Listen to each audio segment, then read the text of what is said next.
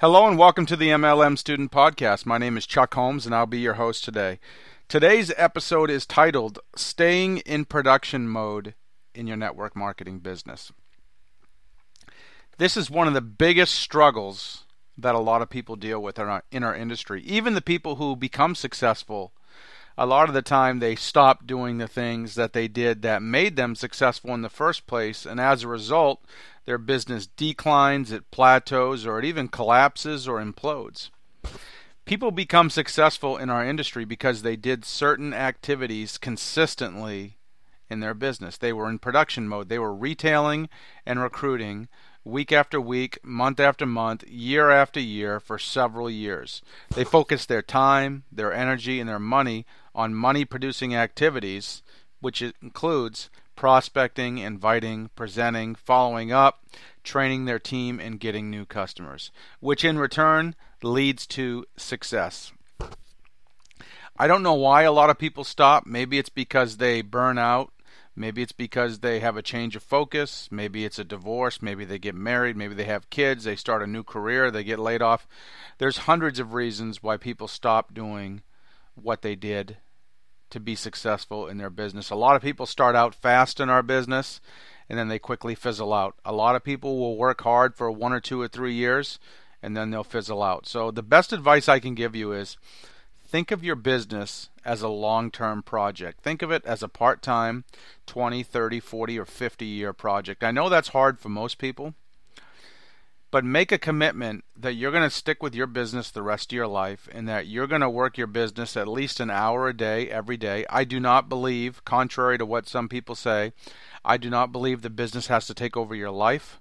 I don't believe you have to work the business 8 or 10 or 12 hours a day like a lot of people do.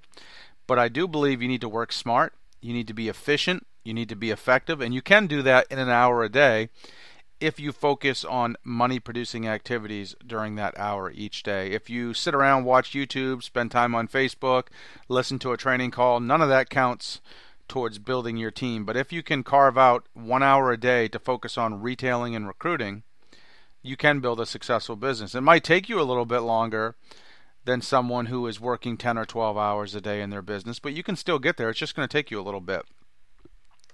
But you got to stay in production mode. If you don't, what's going to happen is you have to realize your team is watching you. So if, whether you have a team of 100 or a million people, they're sitting back and they're watching what you do as the leader. And if they see you ease off the business, they're going to ease off their business. If they see you spending all your time just mentoring people but not still producing results yourself, that's what they're going to do in their business. Now, that's not necessarily wrong but you have to realize that the speed of the leader is the speed of the team, and you should always set the example for everyone on your team. You should always do the things that you want your team members to do. I truly believe that whether you're brand new or whether you have already sponsored 500 people and have a monstrous team, you should always make it a commitment to sponsor at least two new people every single month.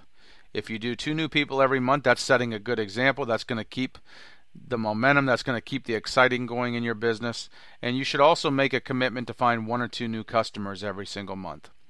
If you focus on finding two new distributors and two new customers every month, that means you find basically one new person a week who is either going to join the business or use the products. I believe any part timer can do that. What a lot of people do not only do they ease off on their personal production, but once they sponsor 10 or 20 or 30 people, they get behind their desks, they put their feet up on the desk, and they start trying to manage these people. And what they quickly discover is you can't manage anyone in your business. We're all independent business owners. We're all responsible for our own success, for managing our own time. And when you start trying to manage other people, you're going to end up either pulling your hair out or you're going to want to pull their hair out because you can't manage people in this industry. Once again, everyone is their own boss and they're responsible for their own results. The day you start feeling responsible for someone else's results is the day you are doomed in your business. Once again, your only job as a leader is to set the pace for others to follow and inspire people by what you do. If you want to create a long term income and long term success in your business, you have to stay in production mode. This doesn't mean you have to keep personally sponsoring people. Maybe you're working with someone in your downline and you're helping them sponsor people. That's fine. And it's okay if you slow down a little bit once in a while, but never let a month go by where you're not actively recruiting new people. So that concludes today's podcast. I hope you got some value out of it. If you'd like to learn more about what I do, feel free to give me a call 352 503 4816. 352 503 4816. You can also hit me up at onlinemlmcommunity.com. That's onlinemlmcommunity.com. Thanks for listening. Good luck in your business. Have a super awesome day.